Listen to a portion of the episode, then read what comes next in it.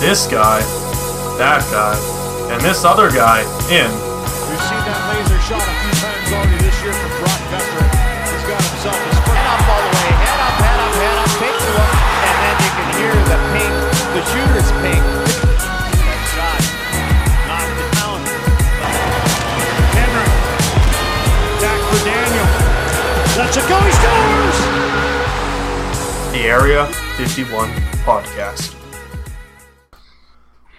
Welcome everyone to this week's Area fifty-one Hockey Podcast. Uh, quick shout out before we start. We'd like to thank Chris Faber for guesting each of us on his Canucks Conversation podcast. Definitely go check him out. He does great work. Um, the big news of the day is Gusev is a New Jersey Devil, and as a Canucks fan, I want to cry. What do you guys think? I'm, I, I knew that there was really no hope in getting Gusev as a Canuck fan, but man, that didn't stop me from hoping. And I, it only cost it only cost a second and a third. Like that's that's not a lot. It's not a lot. See, that's a that's a thing. It's like, okay, these type of players that are really high, like low risk, high reward, are exactly the type of players you need to go after as a general manager. Exactly. Yeah. Like you need to be blowing Vegas's phone up. To think that they overpaid for Thomas Tatar at the deadline uh, for a first, second, and a third, and then they give away uh, Gusev for a second and a third, like that's just highway robbery. Yeah. Like the the saving grace, I guess, for Vegas is like they got Gusev for practically nothing, right? Mm-hmm. From Tampa, but like when you have a guy like that, and you're so up against the cap. Why is he the casualty? Like four and a half million, that's abdulcator money. Yeah. Like, and it's two years. Like, it's not like he wanted this extravagant long-term, like max deal. Like he, he wanted what I would consider to be pretty fair value for, for Gusev. And like they've got Ryan Reeves, they've got Holden, they've got uh, all sorts of these other guys that are making like two, three mil. That to me would be the casualties first before you give up on before, a guy. Before you give up on Gusev. Agreed. Yeah, before you give up on him, like, definitely. Ryan Reeves is thirty-two and he makes two point two seven five mil. Now, yeah. Like, I, you can't trade that contract to a, a team that's willing to take that contract on for. You're just like, a bad G M. Yeah. Well, and like, all like I, I love Ryan Reeves. I love his style. I love what he brings to the a team and their game. But he's overpaid. And so you have a guy that brings kind of one element to your team that you could get in other elements that you currently already have on your team.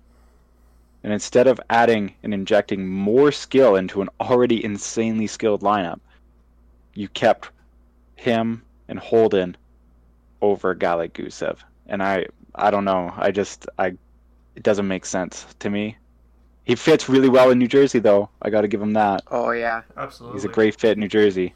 Um, New Jersey and New York just really went for it this year to, like, add things that are going to try and help them make the playoffs. Like, they, they really turned their teams around in the last two years. Oh, the arms race is crazy right now.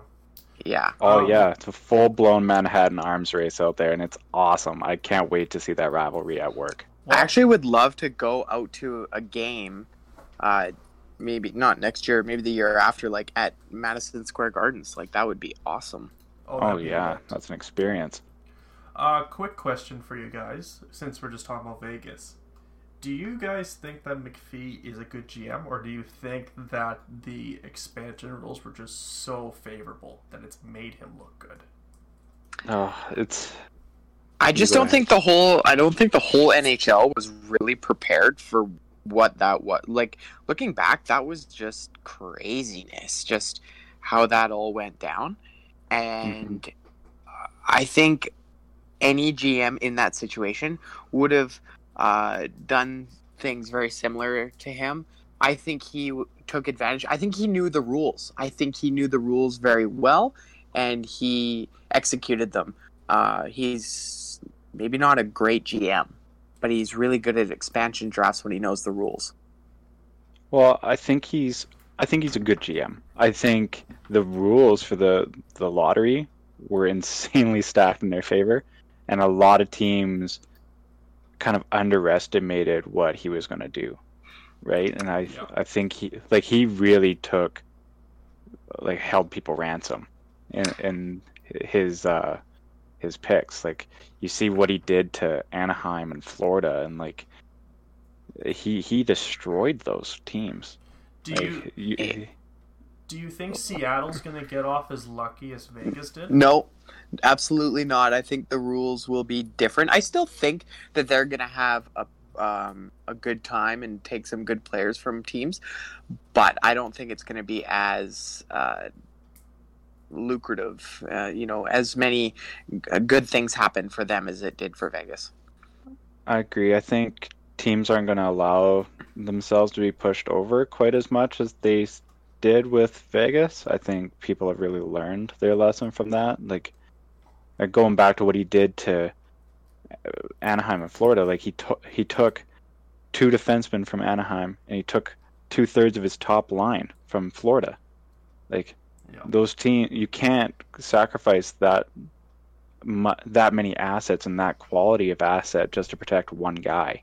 No. Like at this point, I think Seattle will probably have their pick of who's unprotected, and teams will just be like, it is what it is. It's, you know, I, I, I'm sure there'll be some wheeling and dealing, of course, but I don't think people will be kind of like swindled quite as hard mm-hmm, as, mm-hmm. as yeah, they that's were a good with, word. with Vegas. They were definitely swindled by Vegas. Like um, Pittsburgh really got swindled. Like, can't believe that they basically paid Vegas to take Fleury from them.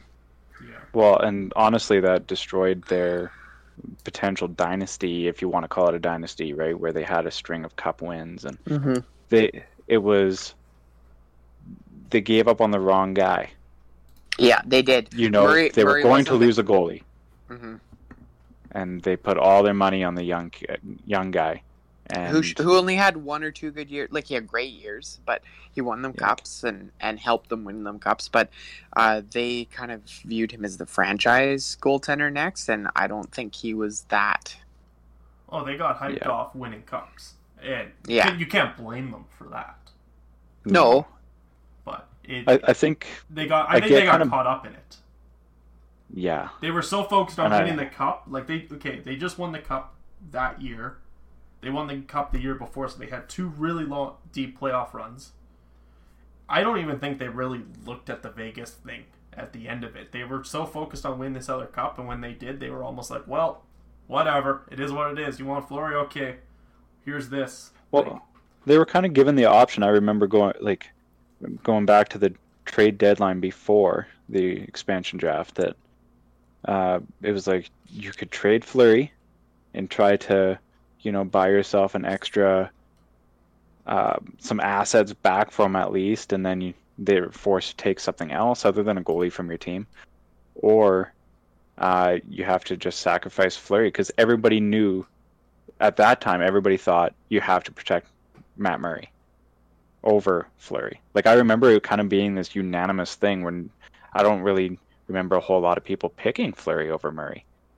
And no, everyone everyone was all about uh, Murray because they, back then in two thousand sixteen seventeen, they didn't think that Fleury could get it done in the playoffs anymore. Like, they could get him to the third round, but he couldn't get them over the hump of into the finals and, and win the mm-hmm. finals. So, like, I remember, uh, I, I want to say it was the second the second run. I think it was twenty seventeen.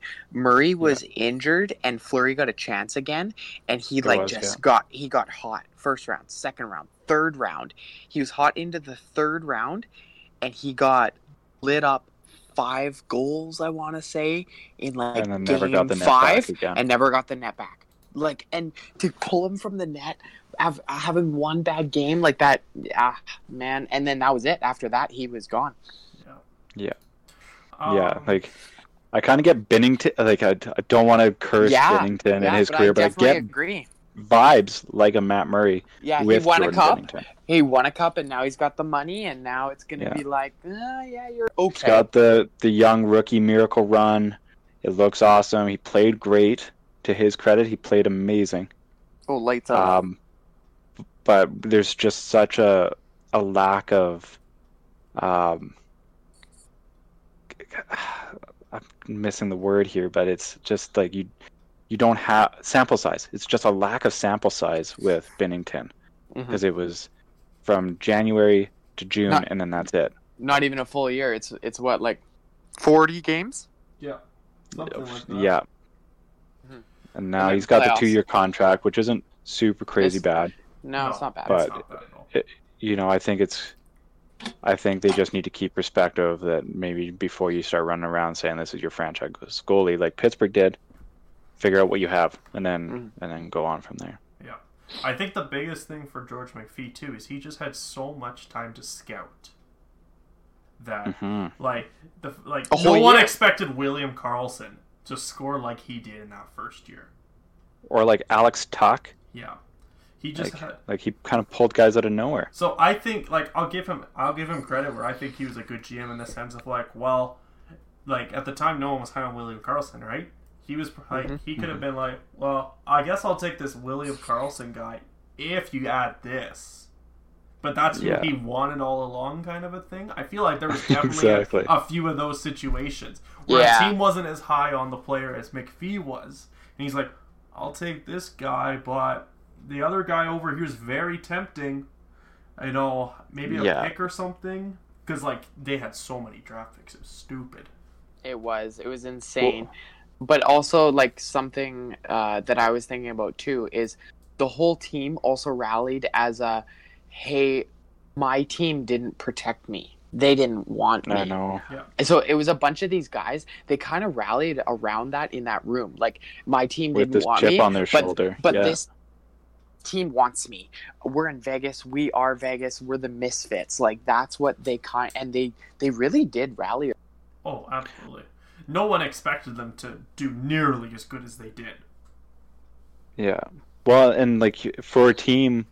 like you were saying, that it's been kind of just pieced together from bits and pieces from all over the league to the, to play together for the, really the first time all together and to have that kind of bond and that chemistry, pretty special. And I think uh, not to, you know, credit a tragedy, but to credit the handling of a tragedy mm-hmm. with how Vegas handled that shooting. Oh, yeah. And, you know, with all the names on the banners and on the boards and on the ice and like they... They is for their home opener. They did this big thing for their fans, and it really endeared not only Las Vegas as a city and as a as a fan base to their that team to make them that that's their team. Uh, but I think it also bonded the players together Absolutely. As well. That they, they had gone through something like that, and that they had, they did it with such grace. Honestly, it was incredible. It was beautiful. Absolutely. Yeah. I got one last thing I want to talk about. So we talk about Gusev going to New Jersey for almost nothing in the sense like picks or something, right? And they obviously couldn't take a yeah. contract back because of cap. But my thing with Gusev is if you look at the top six forwards in Vegas being Stone, Pacioretty, and Stastny, then Karlsson, Smith, and Marchessault. Does did Gusev have a spot in the top six to start? Uh. Probably was he not? Was he signed though? They didn't have money. No, that was... but let's no, say... he wasn't signed. Oh, but like if oh, he was able asking. To get a deal oh. done, yeah. Let's say yeah. they traded out Reeves and whoever else they needed oh, to to make okay, the spot yeah. for him. Did he have a top six spot? Because I think he does. No, in New I Jersey. Think he probably I had more he... of a top nine.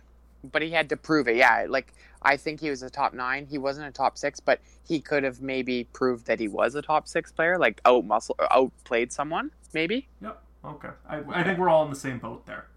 Just because of the yeah. fact he's a bit of an unproven commodity and everything. Yeah, just over here. Like, uh, in the K H L, he put crazy numbers up. And so there's a lot of people that are kind of throwing around the comparison that he's, like, Panarin two point oh. He's not Panarin yet, but the the, the chances are, like, the potential is there yeah. for him to be a really, really elite winger in the N H L. It would have been small, he's not super speedy, but he's got the skill. It would have been cool to get him too, because Podkolzin played with him for like I think four or five games at the end of the year last year. I know. Uh, it was his first shift actually. Was I believe it was Datsuk, and and him was on was on his line, and he was that was his Ridiculous. first shift in the K H L for Podkolzin. That would have been that would have been pretty cool. I think I where did I read that? What a welcome somewhere. to the league line. Yeah. Yeah, right? It's like the the one of the hey greatest kid, we Russian trust player, you. one of the greatest Russian players ever, and then also the leading league scorer. You're on that's your line for yeah. the first N H L or for the first K H L shift. Yeah, yeah, you get to ride shotgun with uh, Magic Man and Goose. That's pretty. That's pretty sweet. That is pretty cool. Okay. I I, I, I wish the Canucks would have gone in on him too, just for the Russian factor. To be mm-hmm. honest, like I think. Um, Just seeing how excited Podkolzin was about like other Russians in the draft, like I think he would have been really excited to have the prospect of coming and playing with Gusev over here. But all right, so moving oh well. on, Vasilevsky signs a nine point five million dollar contract. I think the total worth was what fifty four million or something. Or... It was like seventy six mil for like. Oh yeah, what am I thinking? Eight, eight year extension. Off, yeah. Yeah, I'm thinking something else. Anyways, oh, but no. nine point five million. So what has he become? The third highest paid goalie, behind yeah, behind Price and Bob. Yeah. Yeah. So what yeah. do you guys think? I, you know what, they kind of had to, right? Like that's their guy. And what are you gonna do? Not pay him? And, and like, he's he's he's so good. He is like he's one of the premier goalies in the league. Uh, he like.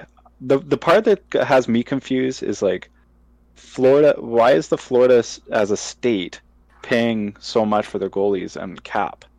Like you're in a tax efficient state where where players get more of their salary, and, and yet you're they're paying they're paying nine more. and a half and ten million for your goaltenders. Like yeah. that's huge chunks of your your overall salary cap on Bobrovsky and Vasilevsky. Well, that's like more than ten percent.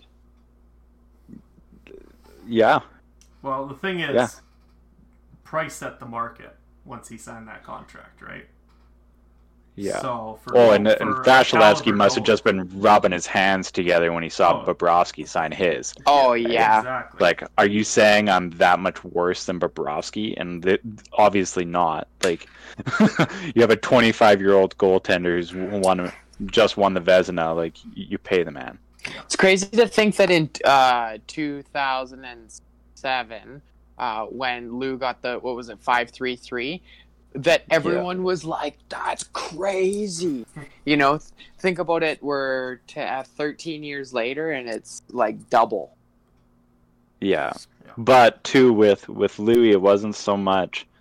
Oh, is the term? Uh, is the amount of years? Yeah, it wasn't. Yeah, it wasn't so much the cap as much as it was just like the twelve-year deal. You know, which just we're the daunting seeing, twelve-year deal, which we're seeing which the we're repercussions seeing... of now. Yeah, yeah, yeah. So, um, the interesting thing is now the highest three-paid goalies all play in the Atlantic Division. Yeah, that's yeah, that's true. I never even thought about that. Um, and Pretty speaking of east. those three goalies, since they're the highest paid. Vassy, Price, and Bob. Are they the top three goalies in the league?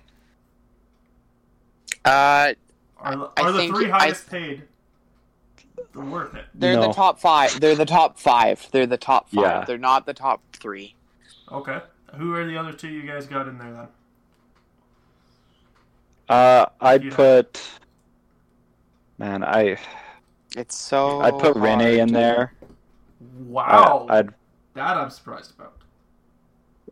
Rene, if Rene, like last season, Rene played fifty-six games, so pretty heavy workload, okay. and he and he mustered a nine or point nine one eight save percentage. And and even though he plays on like a bottom team now, you got to put Gibbons in that conversation or oh. uh, Gibbons Gibson.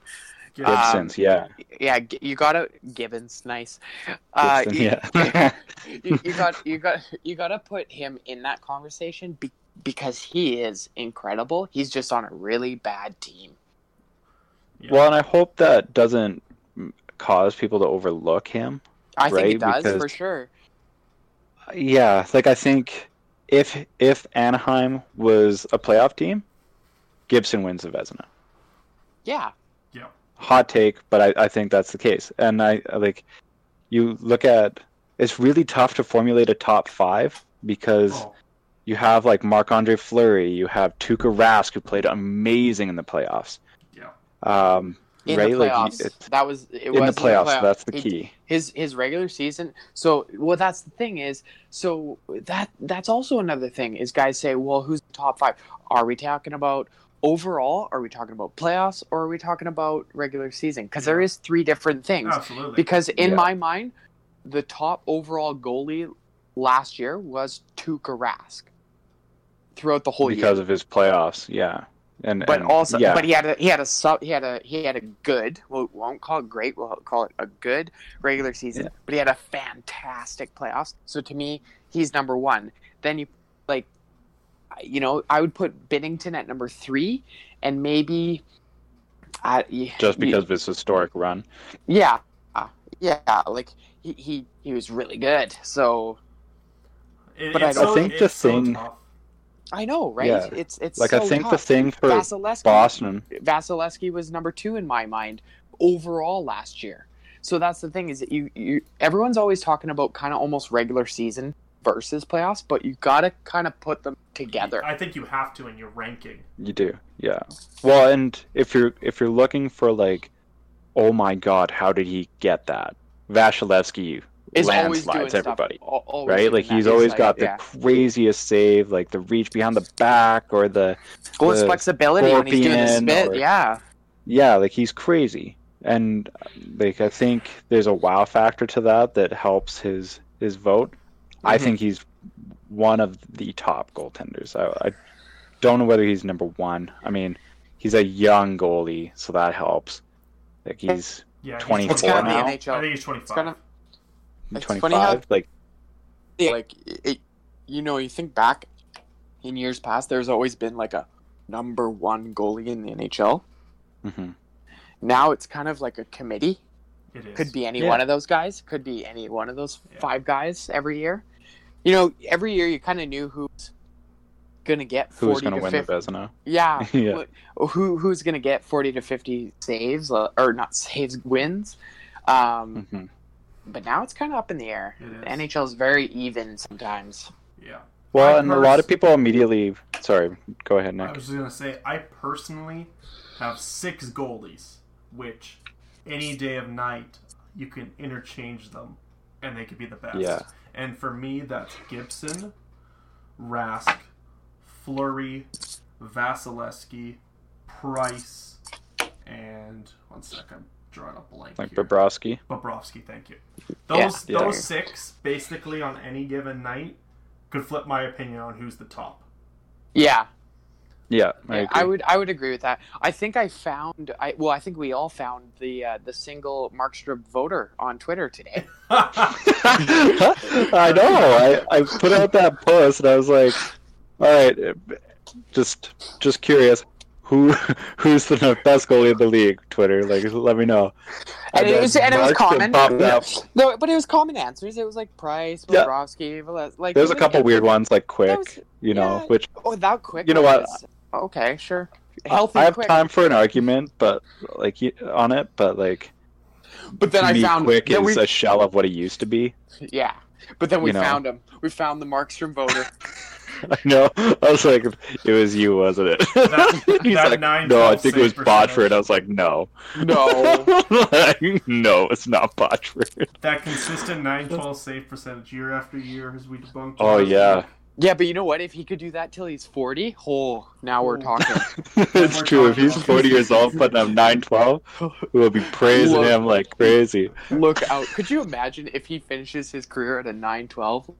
Oh, so, man, that'd be so funny. That'd be amazing.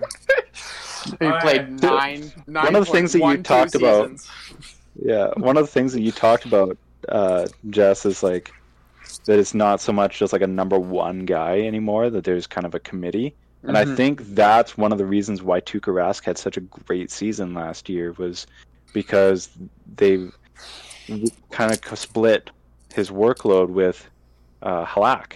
And mm-hmm. Halak played well. Oh, and yeah. so that they were able to do that.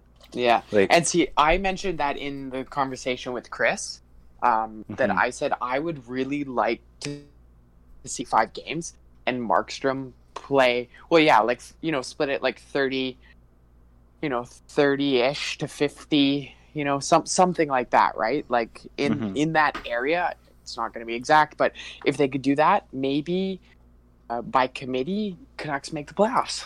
I think your backup goalie in today's game needs to be able to play twenty-five games a season. Yeah, yeah. I agree.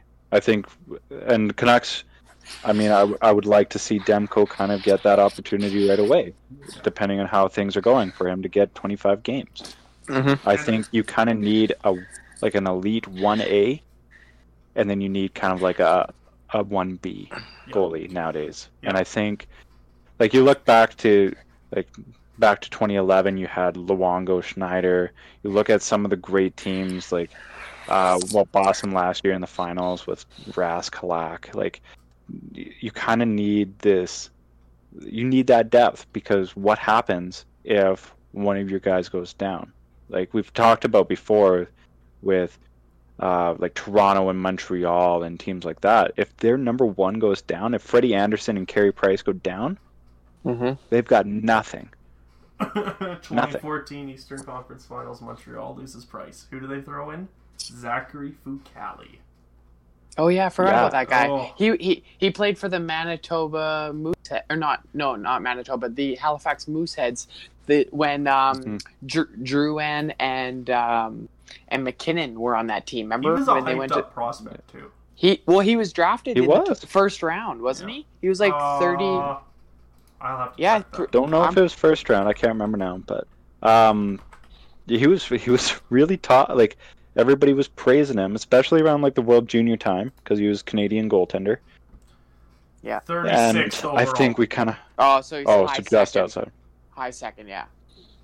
But like, I think people always overhype our goaltenders in Canada. Like, we haven't really put out an elite goaltender from Canada in a little bit, right? Like right out of juniors, I mean.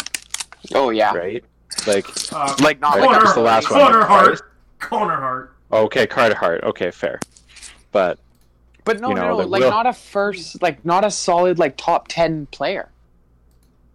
Like remember, like a high the... draft. Yeah, that, yeah was like, like, like, that was Price. That was Price. Then, well, but even no, Price but didn't like... come into the league that hot. No, I know, but no, that, think true. about the last time a goalie went in the top ten. It was probably Price. Mm, uh, yeah. I'd have to, to do some now. homework, but off the top Fleury? of my head. Well, Fleury was no, before Price that. Price was what, two thousand five? Yeah, he right? was the Crosby yeah, Fleury was Fleury was, Fleury was two thousand three. Three, and he went first overall to Pittsburgh. And he went first overall. Price went fifth in oh five. And and in oh, um, oh four. Yeah, I think it probably is Carey Price. It's I honestly think it's Carey really Price. Really high top ten. Yeah. Yeah. Yeah, I have, I'd have to do some homework, but I believe that is correct. Just off of memory, I'm pretty sure top ten. If there was, was another goalie that went in the top ten, he hasn't lived up to it. They busted. Yeah, exactly. Yeah. yeah. Well, like, uh, what's his name? Was it Spencer Knight went thirteenth this year to yep. yeah. Florida? To Florida? Florida. It's a gamble we're, to take gonna, a goalie that high. Well, it is. Florida, we're going to... But, like, dude, they're going to... Okay, we're going to draft a goalie and then sign a goalie forever. Uh... Yeah, well, to they, be fair, goalies do take a couple of years. Oh, but I yes. know, but it's just like, why? Why? I like, understand that. We probably won't see Spencer Knight for like four years. Yeah, generally. But um, they could have got they could have got a better you know forward out of the deal instead of you know especially knowing that they were going to sign Bob. And we're they could have. I'm going to open up a can of worms here because okay. just because it, we're talking about goalies. The reason I don't, you don't see goalies getting picked in the top ten, in my opinion, is the same reason why there's big flip-outs when you see a goalie like Vasilevsky and Bobrovsky and Price, even no matter how good they are, sign those big contracts. Because yeah. they should be playing fifty-five out of the eighty-two games a year. They aren't on the well, ice every single night.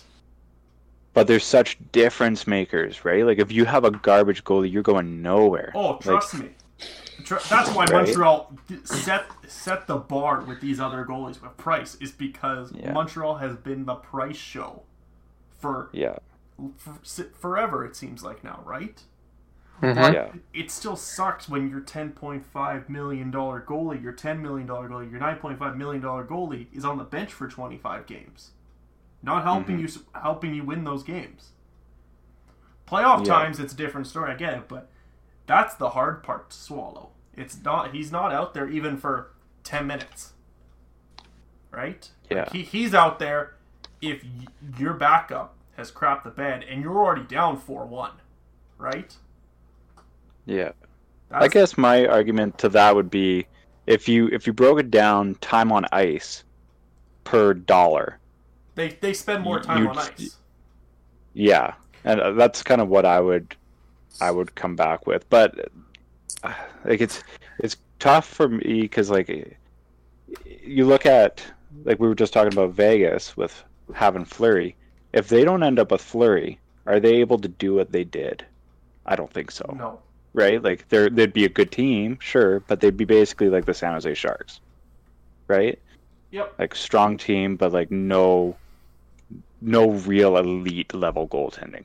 Yeah. You know, like like uh, no offense to to Jones at all, but he's just really not not that caliber.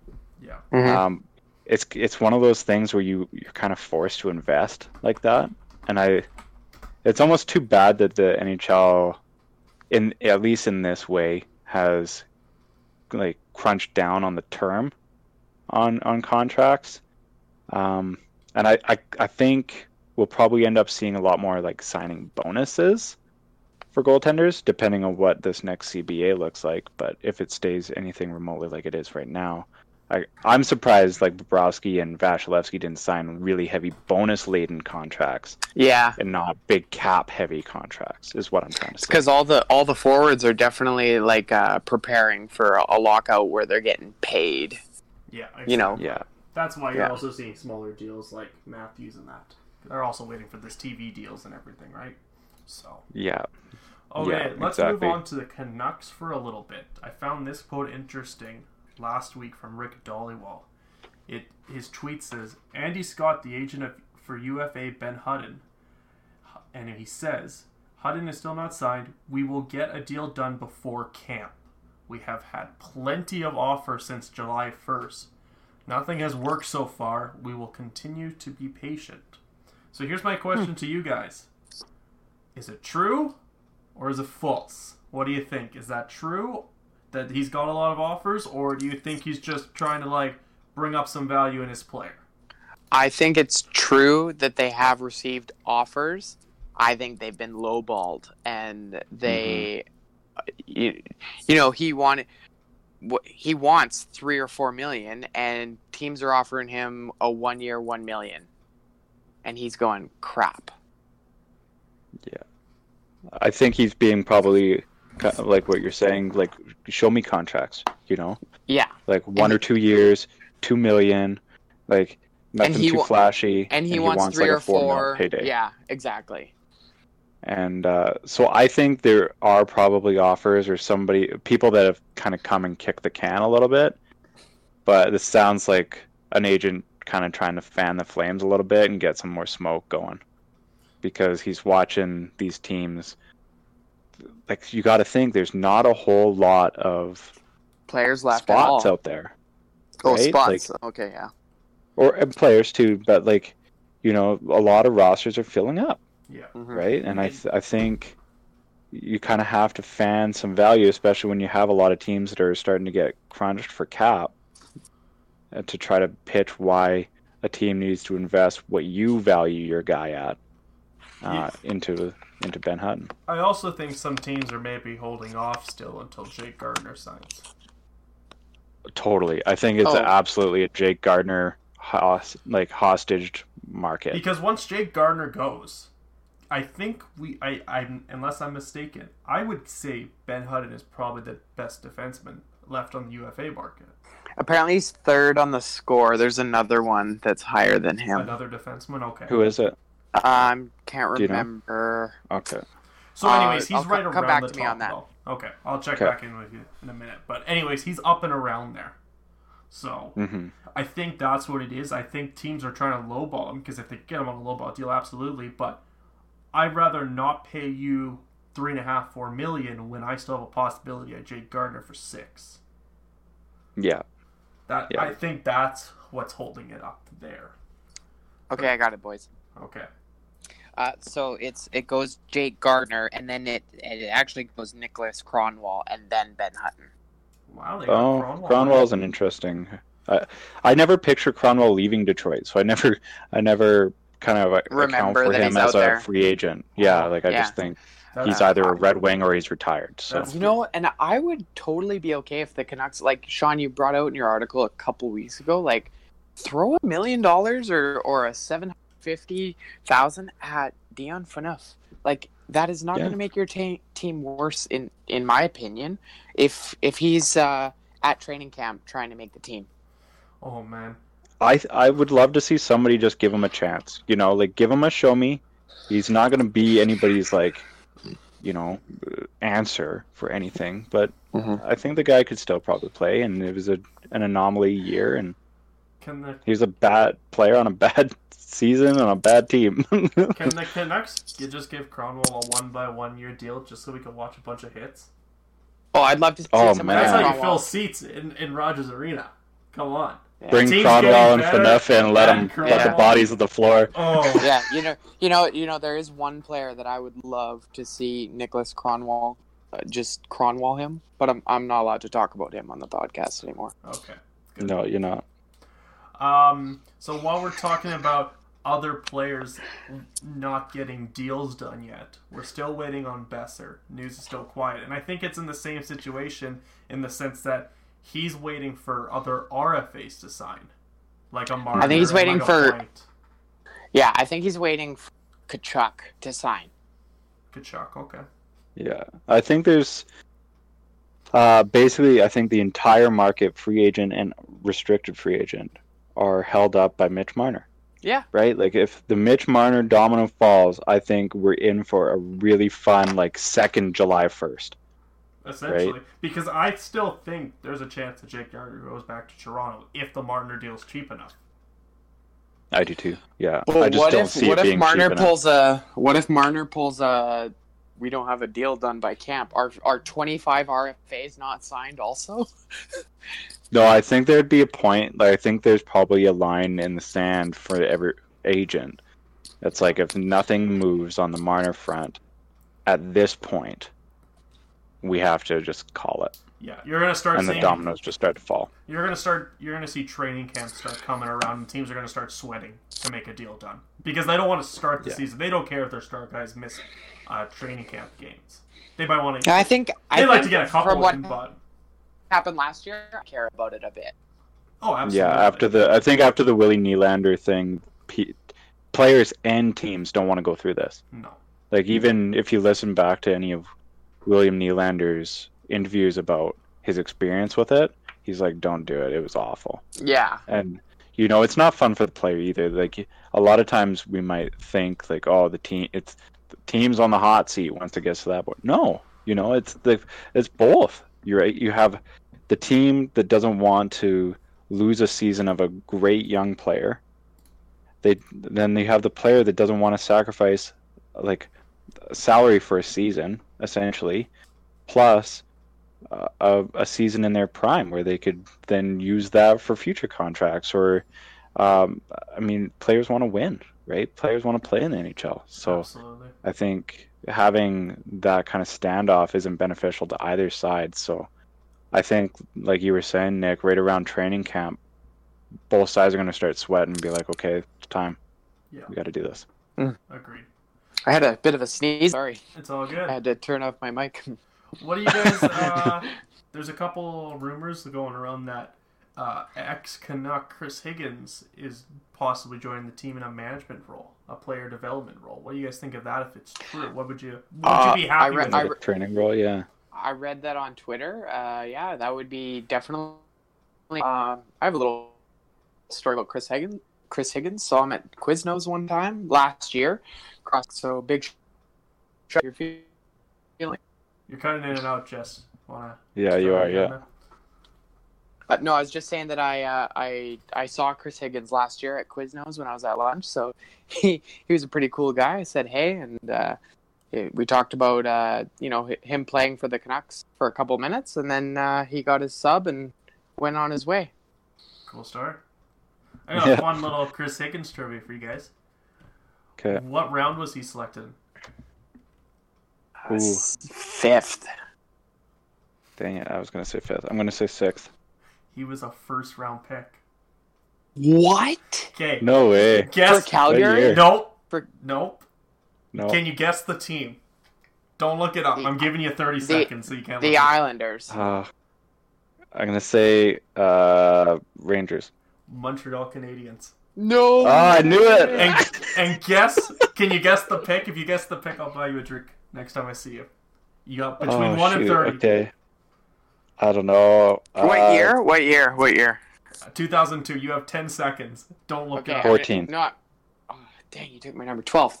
I guess I have to buy Sean a drink. It was fourteen. Oh, I knew it. Oh, yeah. I was like, Habs always pick in the middle of the draft. the middle of the round. I think, I think Montreal doesn't pick in the top or the bottom unless it's the year they pick Price. They always pick like fifteen. Always. Welcome, yeah, welcome. I was like, fifteen's too round. I'm going fourteen. Welcome to the past twenty years of Canucks drafting. This is how it will go. You will have one pick in the twenties. You will have one pick in the top ten, and you'll have three between ten and twenty. And that cycle repeats every five years. Wow, oh, man. Yeah, that's, but, that's crazy. Um, I guess I owe Sean a drink for that one. That was a good guess, buddy. Nice. But yeah, bud. Fifth in a sixth round? Yeah, that made me laugh. I, uh, I thought I, I was going to go fifth, and then Jess took it, so I had to guess sixth because I can't be the same. Oh, I, I, I, I thought he was a late-round snipe. Oh, you did those reactions? Oh, that's good. Man.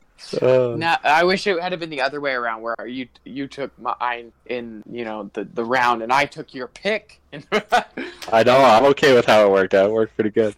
But then you guessed the Islanders. He never ever played for the Islanders. I yeah, just now I, looked him up, and he's like yeah, Montreal, I, Rangers, Flames, Panthers, Canucks. That's it.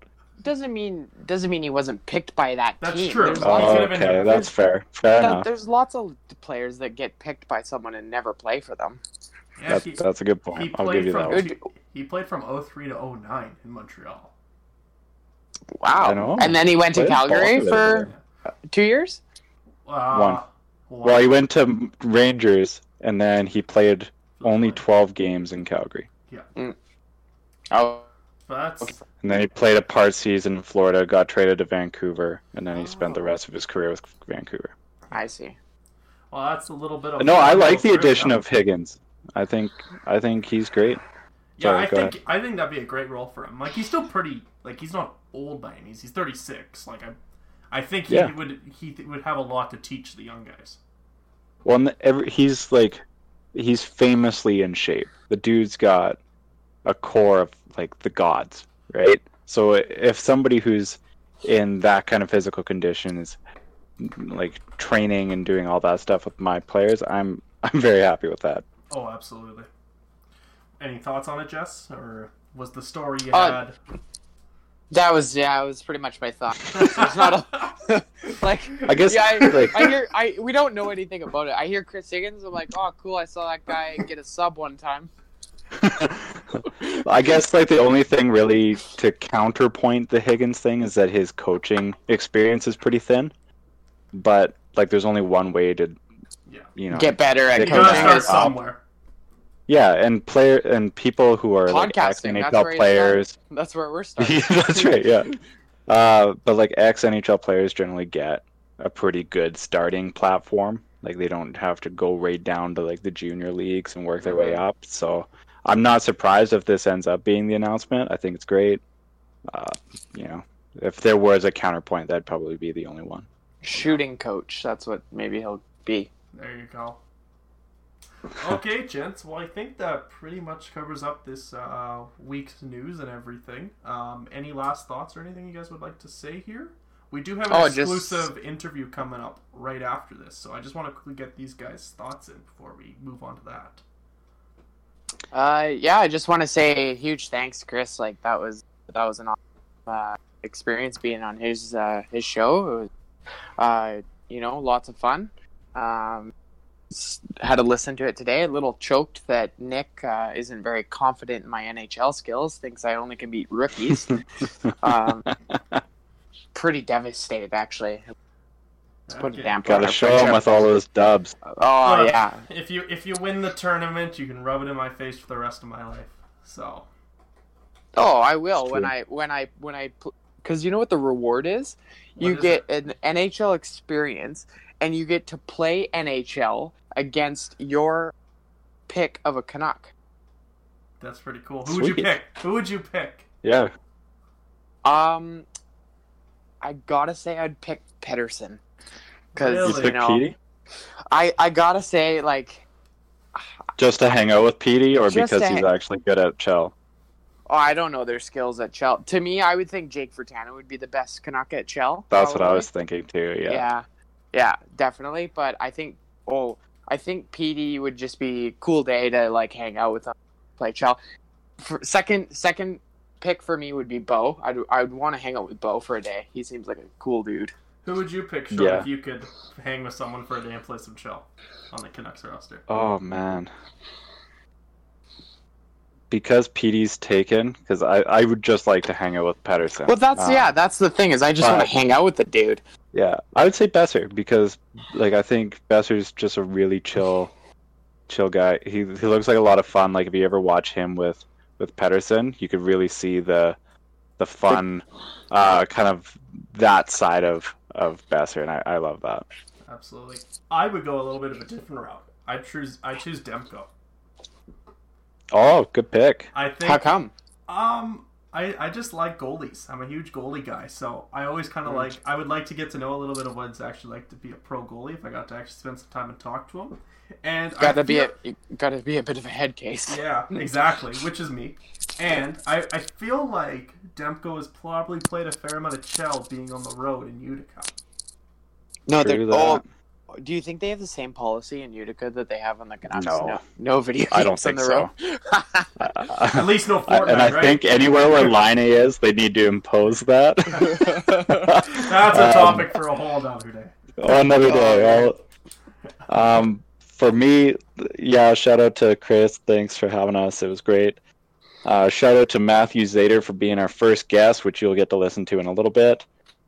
Um, he's got lots of good stuff coming out, and uh, he he puts a lot of work in. So I, I think beyond the interview, it's it's worth looking him up uh, and uh, getting familiar with his work. Um, there's there's a lot of exciting things happening. Uh, in the Canucks community, despite it being the dog days.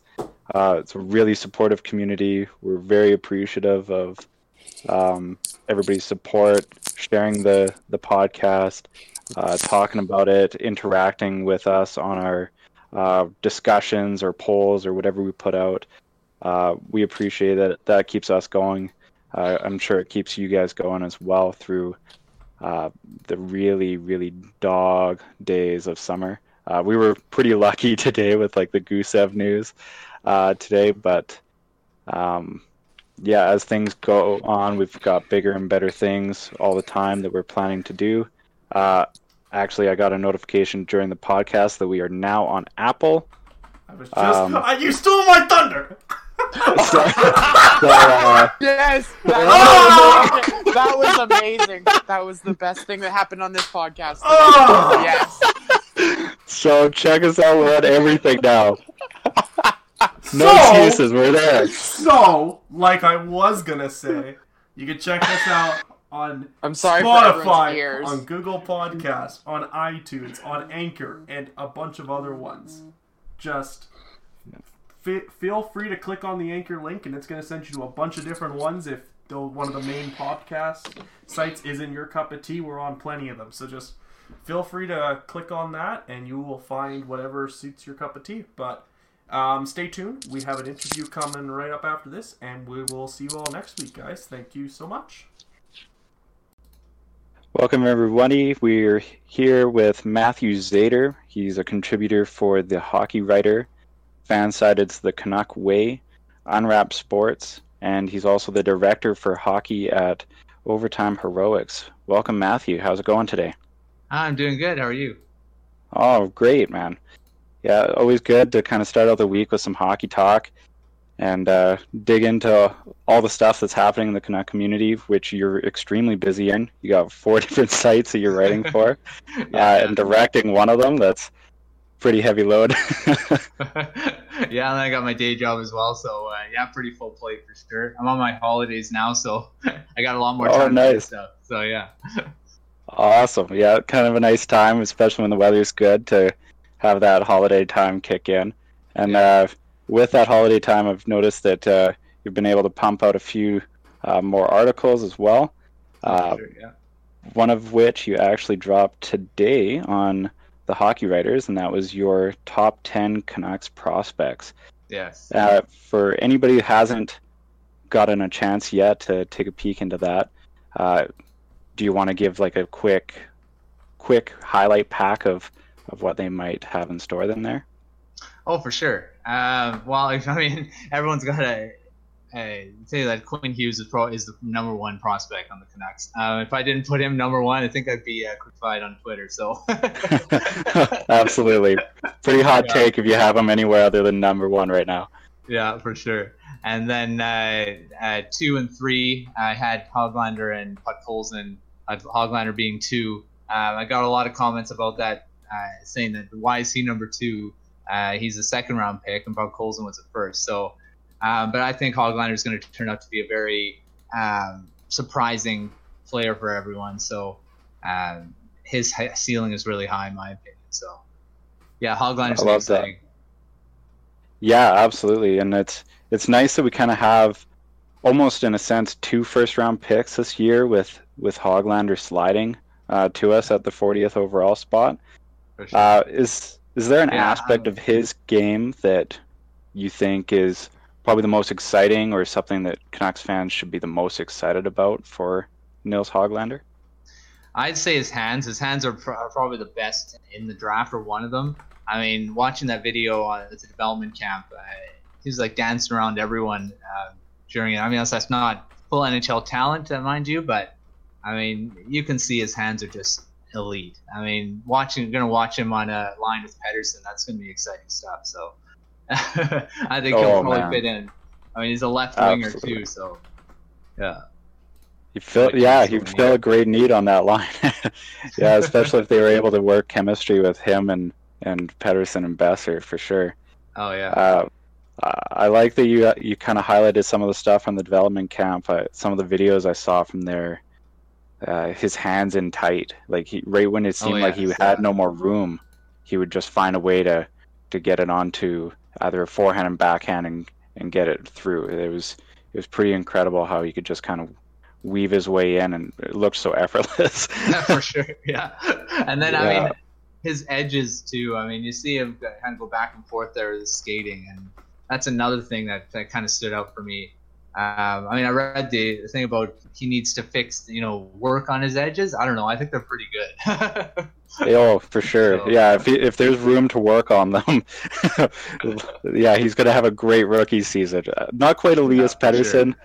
uh, caliber, probably. I don't think that's quite fair to put on anybody. But no. uh, if it's even remotely uh, like Calder. In the Calder talk at all, I think I think Canucks fans have a lot to be excited about with yes. that.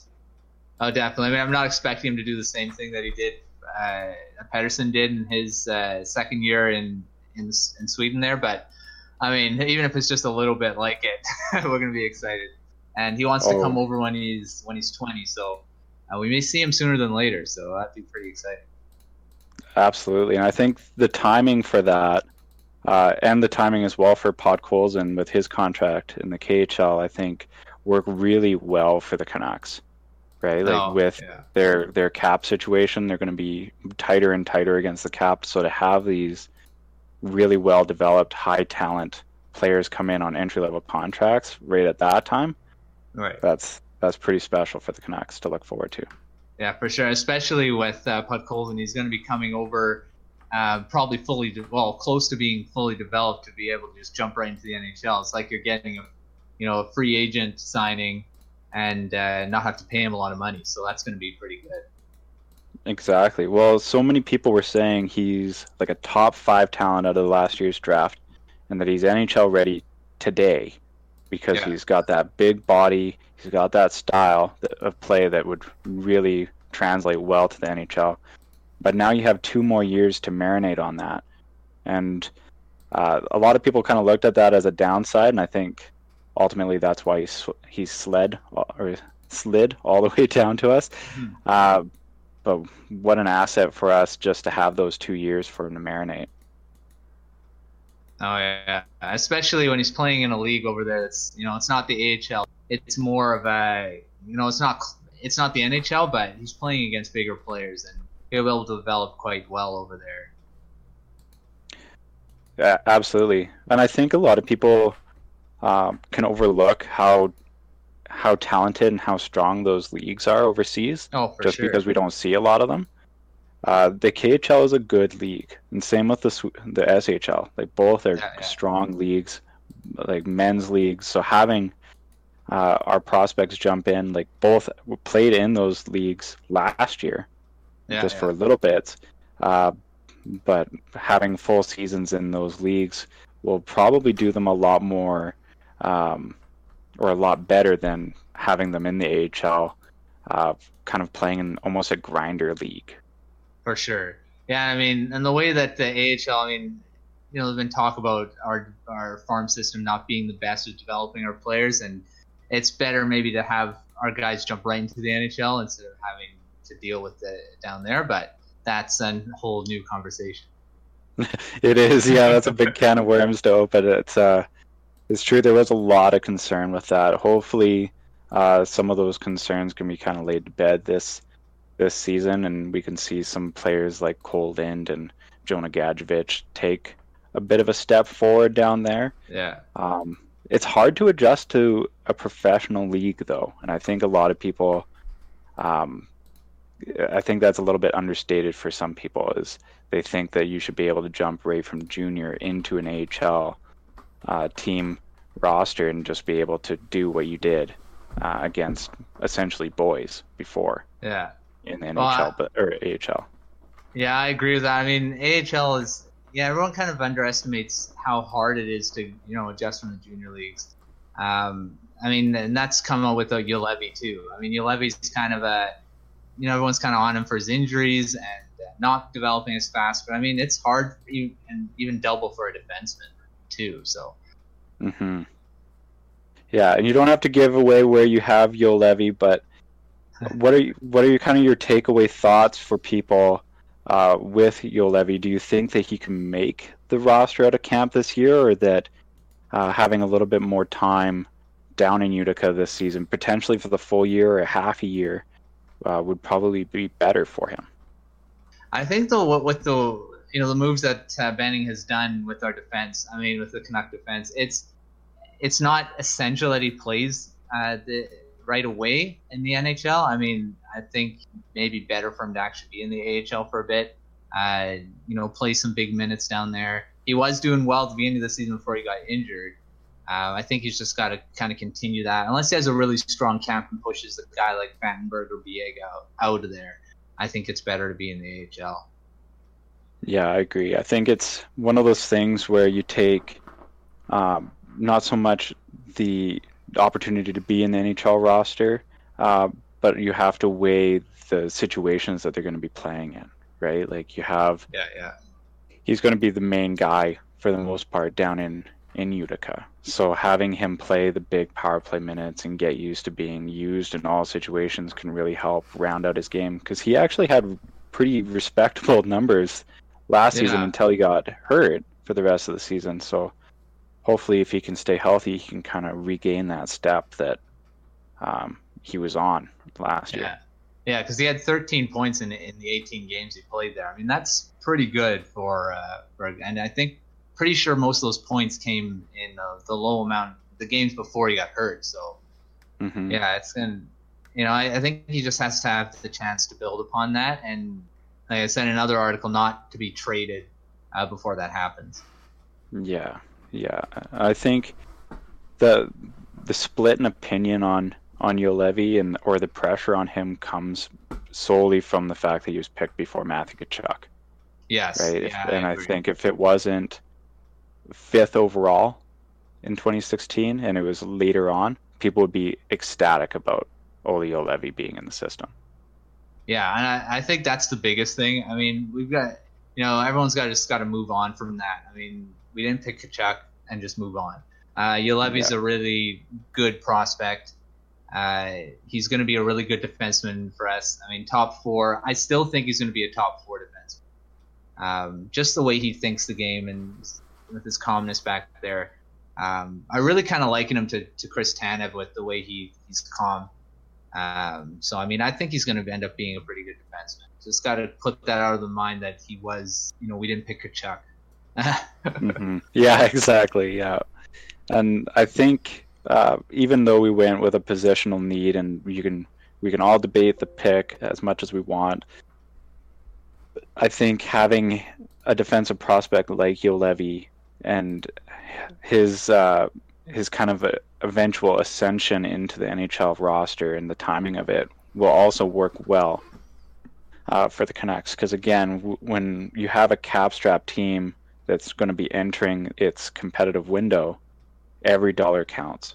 And if you have a guy that can potentially be a top four uh, on a cheap contract like Juolevi will be, yeah, yeah, that that bodes pretty well for the Canucks. Oh, for sure, especially with the you know the defense defensemen that are coming up in the system too, like Jet Wu. Uh, Jet Wu's too going to be uh, coming up soon, and that's going to add to the depth as well. Absolutely, and he kind of I, I loved Jet Wu's game last year because he. He evolved yeah, in, yeah. His, in his draft plus one. He he added this massive offensive element to his game. And uh, yeah, was, I mean, I think he like he more than doubled his points. So I mean... yeah, it was an enormous leap. And I mean, a lot of that was he's playing in a junior league, but still, like to be able to put those kind of numbers up really in any league is. You have to take notice of that progression that he took. Yeah, yeah, for sure. And especially the way everyone's kind of saying, oh, he's not going to be a physical force in the N H L. I mean, I beg to differ. I mean, you look at a guy like uh, Matt Dumba in Minnesota, around the same size, and yeah. he's a phys- – I mean, you describe him as a physical defenseman. I mean, and Jet Wu's the same. It's it's the mentality. I mean, you can be a six seven defenseman and not be physical. I mean, you look Absolutely. at Tyler Myers. He's six what, six seven And you wouldn't really describe him as a physical defenseman. No, like he has the body and the frame to impose it, but he—that's not his game, really. No, like, that's and right. uh, yeah, I think Jet Wu's physicality will—that's just so so embedded into him that I don't think moving into further leagues like the A H L or the N H L that, that he would lose that. To you, to your point, I th- I think that. Um, Size doesn't really matter. I really like the Dumba comparison, actually. I think I think that's pretty much right where uh, expectations should kind of be for uh, projections for uh, Jet Wu. Yeah. Um, and I mean, that's great. Any team would be thrilled to add a Matt Dumba type player, and so it's great to have somebody like that in her pipeline. Yeah, for sure. And another guy that was in the second round, not. Uh... I think he was projected to be in the late first round too, so we kind of got got lucky there too. That's that's very true, yeah, because he uh, he ended up going thirty-seventh, so just kind of slipped into the second round. Uh, yeah, we've yeah. had a lot of luck just being in that early second round and letting things slide to us. Uh, yeah. Canucks made a lot of changes uh, over the summer. Kind of did a, a huge overhaul, at least on the blue line. Added some more pieces, especially to. Uh, top six roles. What do you think of uh, Jim Benning's body of work through kind of the draft up till now?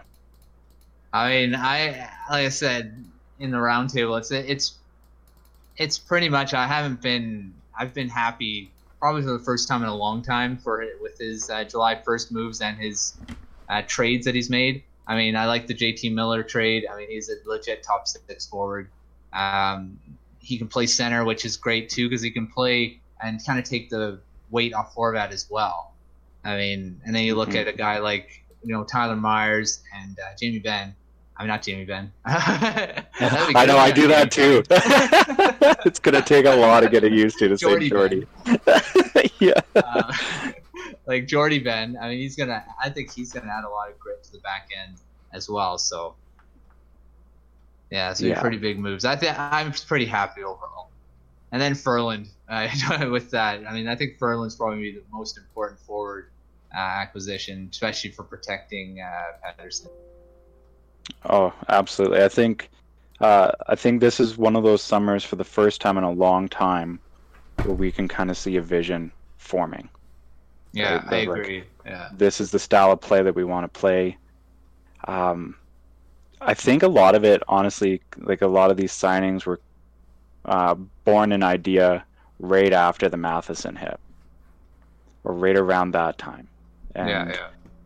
you know, we've ha- we had players in our in our lineup at the time that were supposed to hold this this role of like bodyguards, right? Yeah. And it just didn't seem, there was so many excuses, right? It was, oh, I didn't see it. Oh, I wasn't on the ice at the time. Yeah. Oh, I, you know, I I didn't think it was that bad. Or yeah, I got the first part. But I think with the acquisitions, like you said, with with Ferland, with Miller, with Ben, like I think those guys aren't going to allow anybody to kind of take exception to any of our guys, especially, you know, we have small guys in Pettersson and Hughes.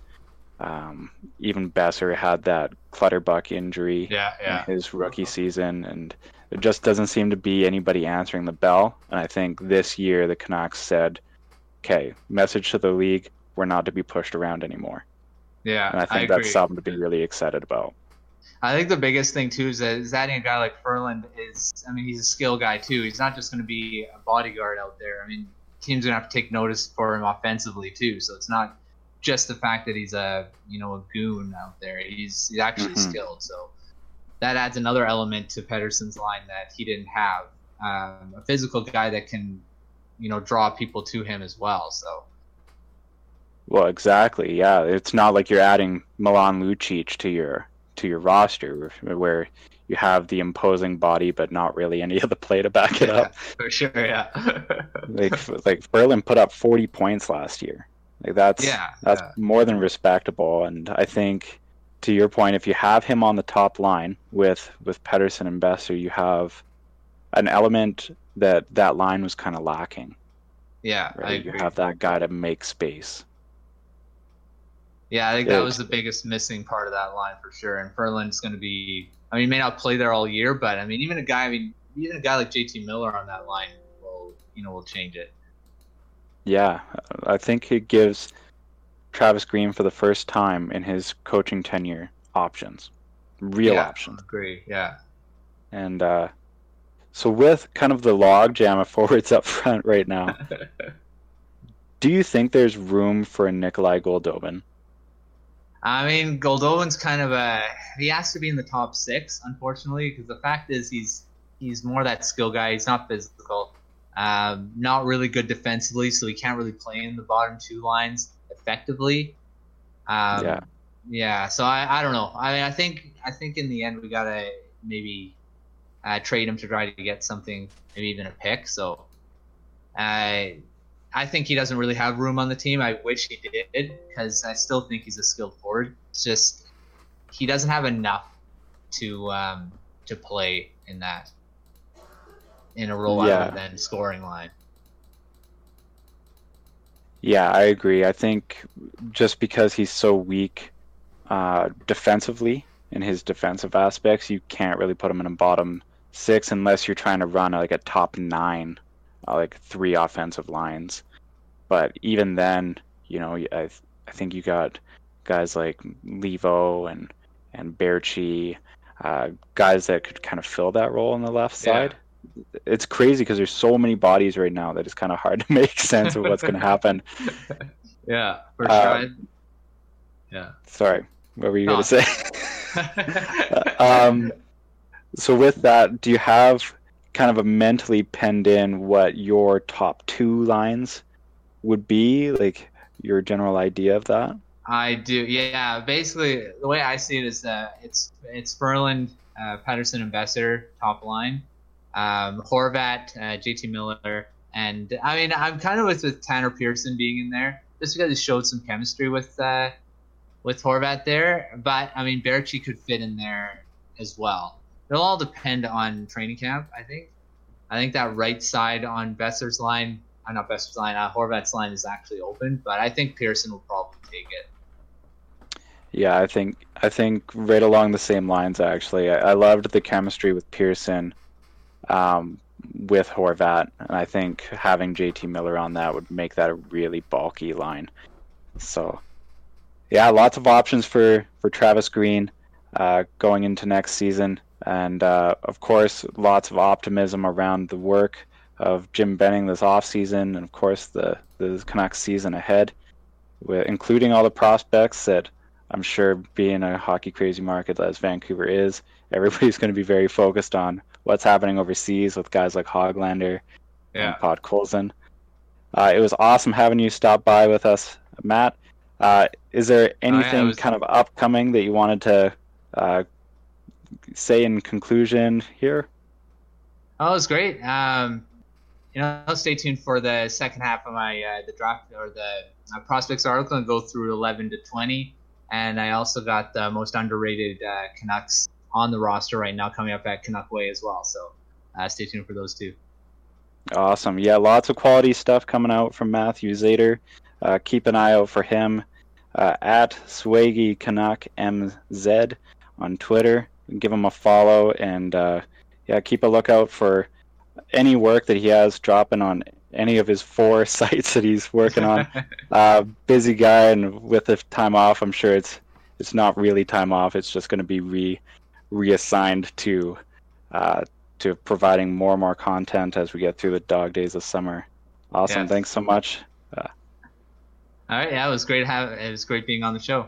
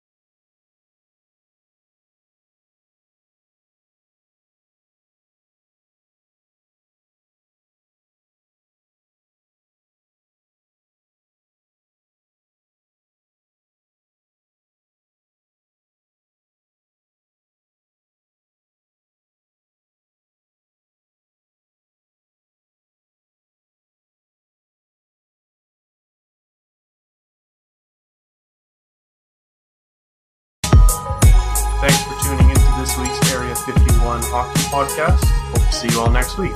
Till then, farewell.